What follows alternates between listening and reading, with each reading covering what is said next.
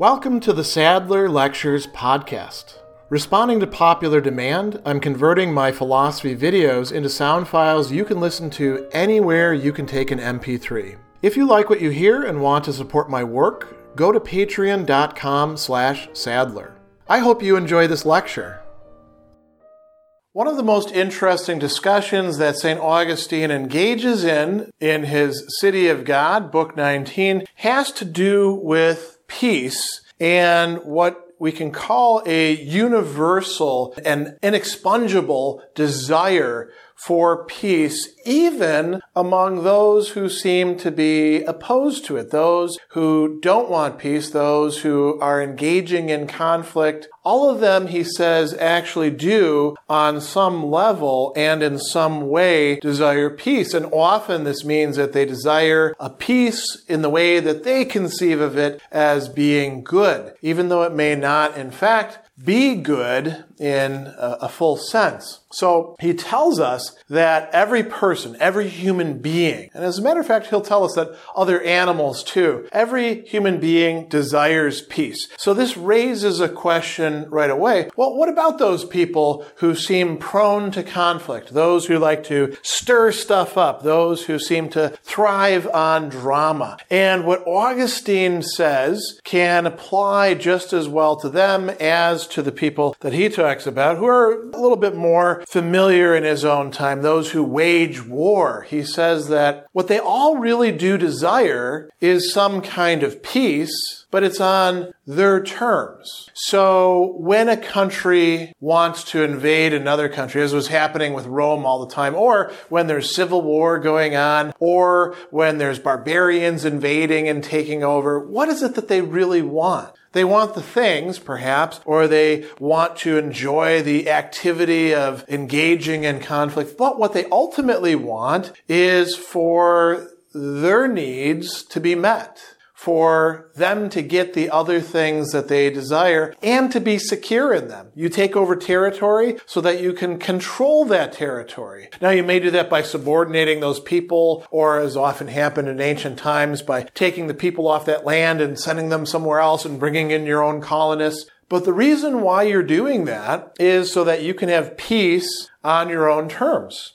He also talks about those who are fighting as desiring peace with glory, with fame. You know, you might think of the Romans and figures like Pompey, who, you know, was driven by the need for public honors that they called triumphs. You got those after the war was finished. And if you think about it in a much more mundane level, think about personal life, you know, the kind of people who, as we say, like to stir things up. What is it that they're actually doing? They're trying to bring about a new state of affairs that is more amenable to them. People engage in conflict because they want to produce a different kind of peace than whatever it is that they're currently within. So they desire peace on their own terms. And Augustine considers some other objections as well. You might say, well, that's fine, but what about people who actually tear the fabric of society apart? What about, say, co-conspirators who are engaging in some sort of faction or revolution or plot? What about bands of criminals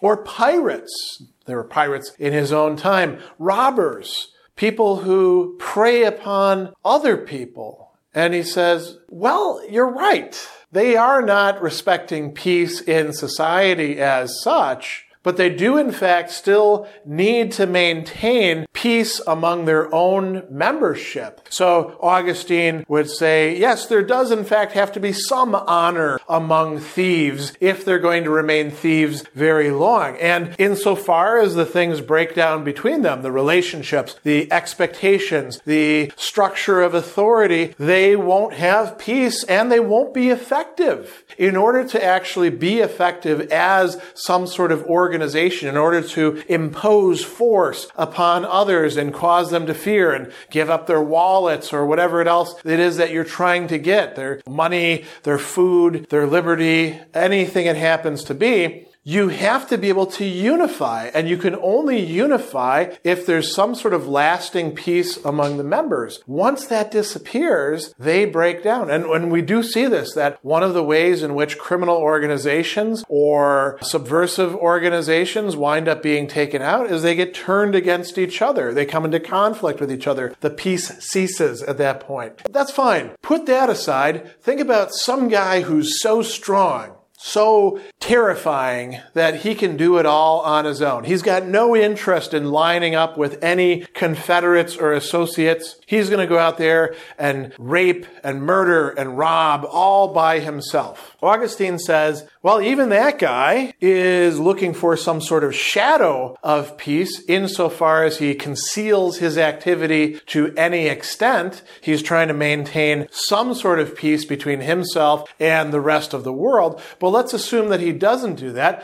Augustine says, what happens when he goes home? Does he behave towards his wife and children in that very same way? Does he terrorize them? And Augustine says, well, maybe he does. But if he does that, it's because he is attempting to impose some sort of peace upon his own household. And he goes so far as to suggest that perhaps if an individual like this were given an entire country to rule, he would rule it like his own household, that is, badly and tyrannically, but with an effort and an intention of imposing some sort of peace on his own terms, some sort of harmony, what little harmony there can be with people who you've made afraid of you through threats and force and punishments and things like that. But there is still some vestige of peace there. Augustine then goes a little bit further. He says, now, there isn't any actual person like this, but let's say that there was something, let's do a thought experiment. There was some guy, we'll call him Kakos, which simply means the bad guy in ancient Greek, right? So he's just badness itself. He doesn't have a wife or kids. As a matter of fact, he doesn't even want that sort of thing. He just preys upon everybody he comes across. He's worse than the Cyclops of antiquity, who at least had some sort of social life among them and perhaps their own wife and children that they would dominate, right? Kakos is just thoroughly bad. Augustine says, well, that guy still wants some kind of peace. He doesn't want peace with anybody else. As a matter of fact, he wants to kill them. But he does want peace with the members of his own body. He doesn't want his stomach not digesting the stuff that he puts in it. He wants his limbs to do the things that he wants them to do. You know, he could say the, the famous line, feet don't fail me now. Feet maintain peace by actually doing what it is that I tell you to do, right? Or he might say, club hand, don't fail me now as I'm clubbing somebody. We could go on and on. The point here is that even Kakos, who Augustine doesn't think really exists, but we might think there are some people that thoroughly bad. Even he still wants to maintain some sort of integrity and some sort of harmony with some association, that of his bodily members. Now, Augustine does tell us a few other things about this notion of peace and our deep desire for it that are particularly important. And he talks about the difference between a just peace and an unjust peace. An unjust peace does involve trying to have peace on one's own terms. Peace that will seem peaceful for oneself, but will not seem peaceful for those who are subordinated, those who are exploited, those who are dominated, those who are in some way done in but it, it, does at least participate to some degree in what a just peace would look like, which would be an equitable distribution. Now, Augustine is talking within a Christian framework, so he thinks of this just peace ultimately in terms of an orientation towards the divine, towards God, towards some sort of law or structure, a norm, uh, a moral structure under which everybody would live and under which everybody would get what they deserve and they would treat each other equitably. We have a wide range, of course, don't we, between the completely unjust, which is almost a borderline condition that can't really exist, and the fully just, which would be living within this divine arrangement. But we can have a just peace versus an unjust peace.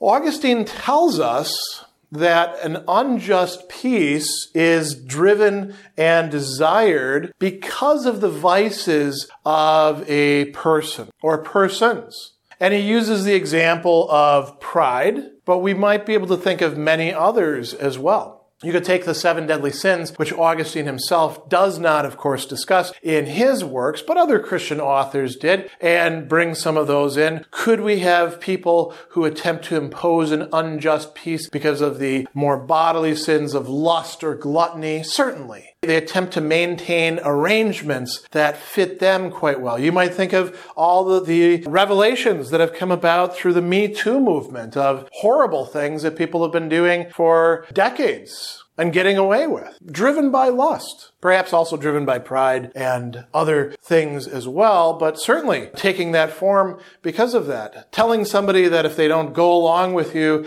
because if they reveal it, they'll be fired and sued, so they'd better get in line with the policies, never written policies, or even procure you further victims. That would be a perfect example of an unjust peace from Augustine's perspective. And it's driven by vices. Now, insofar as there's some sort of social arrangement being sought out, some sort of peace being produced, it's not completely bad because it's impossible for something to be thoroughly, completely no trace of good whatsoever. But the badness is parasitical upon the goodness in cases like this. And Augustine has a very nice passage here where he talks about the person who prefers what is right to what is wrong. Now that already excludes many people. There are many human beings in this world and there are many people in Augustine's own time who do in fact prefer what is wrong to what is right and may have told themselves that what they're preferring is actually right when it, indeed it is wrong. This is going on in pretty much every culture if we look at their moral literature. So he says, he who prefers what is right to what is wrong. And then the, the next key phrase, what is well ordered to what is perverted. What he means there by perverted, we, we often think about this solely in a sexual context. When you see that term, you should think about its original meaning, turned away, turned aside, turned in the wrong direction action. So what is good has been perverted or corrupted for something wrong, something evil. A person who prefers what is well ordered, where things are actually given their right place and their proper orientations and placed into perspective with each other, as opposed to somebody who's driven by what is perverted. Again, say the desire to dominate others will recognize, he says, that the peace of unjust men is not worthy to be called peace in comparison with the peace of the just, but even what is perverted must of necessity, says, be in harmony with and in dependence on and in some part of the order of things, for otherwise it would have no existence at all. So what we find is that Everybody, every single thing, even animals. He talks about savage beasts, you know, at least taking care of their young and their own kind. Everything desires some sort of peace, but it's very easy to get mistaken about what a good, what a just, what a proper peace looks like, and instead to allow it to slip into a peace that we might find more congenial, but other beings won't because it's not a just peace. So Augustine wants us to recognize the difference between these and the fact that we could actually move from a desire for an unjust peace to a properly ordered desire for a just peace. Special thanks to all of my Patreon supporters for making this podcast possible. You can find me on Twitter at Philosopher70, on YouTube at the Gregory B. Sadler channel, and on Facebook on the Gregory B. Sadler page. Once again, to support my work, go to patreon.com slash sadler. Above all, keep studying these great philosophical works.